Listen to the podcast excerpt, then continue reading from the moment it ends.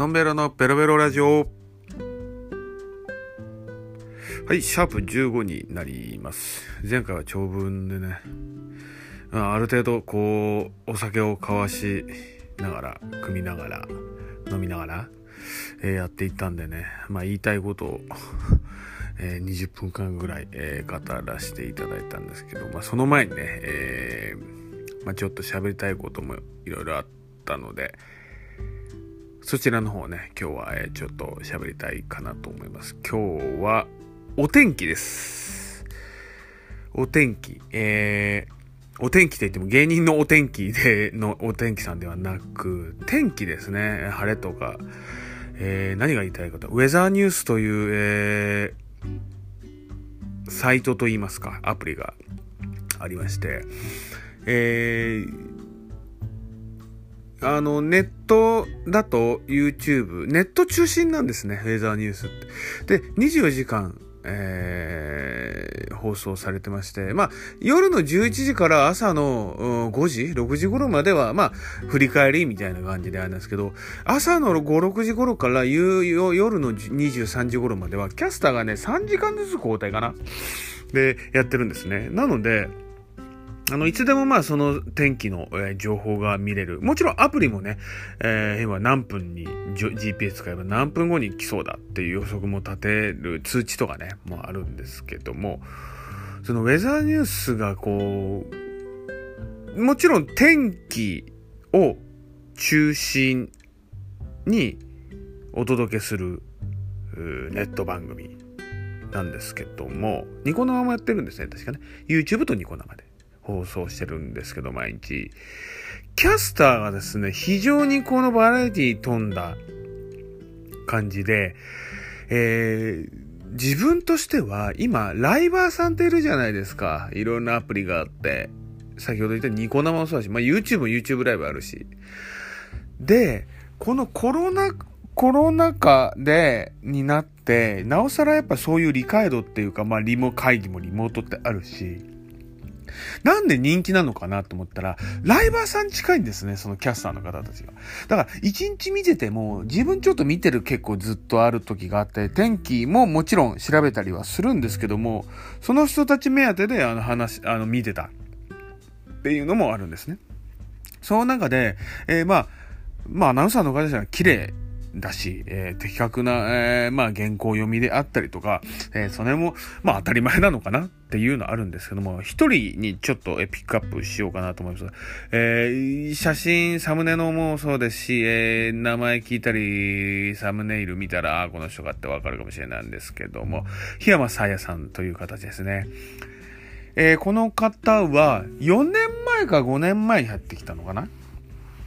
えー、水戸出身の方で、えー、もともとは、えー、オタクだったので、コスプレも披露したりするんですね。あの、インスタグラムもあるし、えー、今度本も出すのかなオタク気質で、で、えー、コスプレもするし、アニメも大好きなんで、声優さんになりたかったみたいですね。で、何かで、えー、まあ、ウェザーニュースに、えー入社したと。ですけど、えー、もちろんしっかりしているということもあるんですけど、アナウンサーとして致命的な弱点、噛んだり滑舌が悪かったりするんですね。で、それって正直、民放とかであったら、もしかしたらきついのかもしれません。ただ、まあ、このウェブでの媒体だから許されるってことではないんだけども、ある程度の許さでも大丈夫なわけで、あの、ネットって勝手につけないじゃないですか。勝手に、あの、テレビだって勝手につけてあれだけど、いや、見る人が多いけど、ネットって自分で調べないと、そうやって、ウェザーニュース見ようと思って見ないと、多分、そのチャンネル、YouTube チャンネルで入らないわけですよね。勝手に流れってほぼないわけで、広告以外は。なので、檜山さやさんの、えー、多分抜群に人気です。まあ皆様好きなんですよ。えっ、と、角田さん、角田直子さんっていう競馬好きで、あの僕すごい好きなんですけども、角田直子さん、それも競馬ちょっと組み込んだり、えっ、と、ボーカロイドがたまに登場するんですね。その方が結構10年ぐらい前からやってる、あの、山岸愛理さんっていう方、僕もその方好きなんですけど、まあ全員すごくお綺麗でミスコン取った人とかもいるんだけども、やはり特に檜山さやさんという方がですね、こうゆるい感じで、あの、ニコ生のコメントとか、YouTube のコメントとかを自分で打ち込めるんですね。それでみんな読んでもらうためではないけども、えー、まあ少し生、あの、キャスターとコンタクトを取れる。本当にライバーさん的な感じで、えー、で、なおかつ今日の天気なり、いろんな、こう、ファンの方が、えー、送ってくれた今日の空はどうだったとか、えー、すごく霜が凍ってたとか、あの、猫ちゃんがね、ちょうど雪で滑っちゃったとか、そういう動画で、なんかのほんとした、えー、コーナーもあって、すごくこの、まあ、番組は、リスナーと、ね、まあ、キャスターと一緒に作っていくみたいな感じなんで、かなりこう人気な番組ではある。もちろんアプリの精度もすごいし、あのー、なんかこう、コンビニで、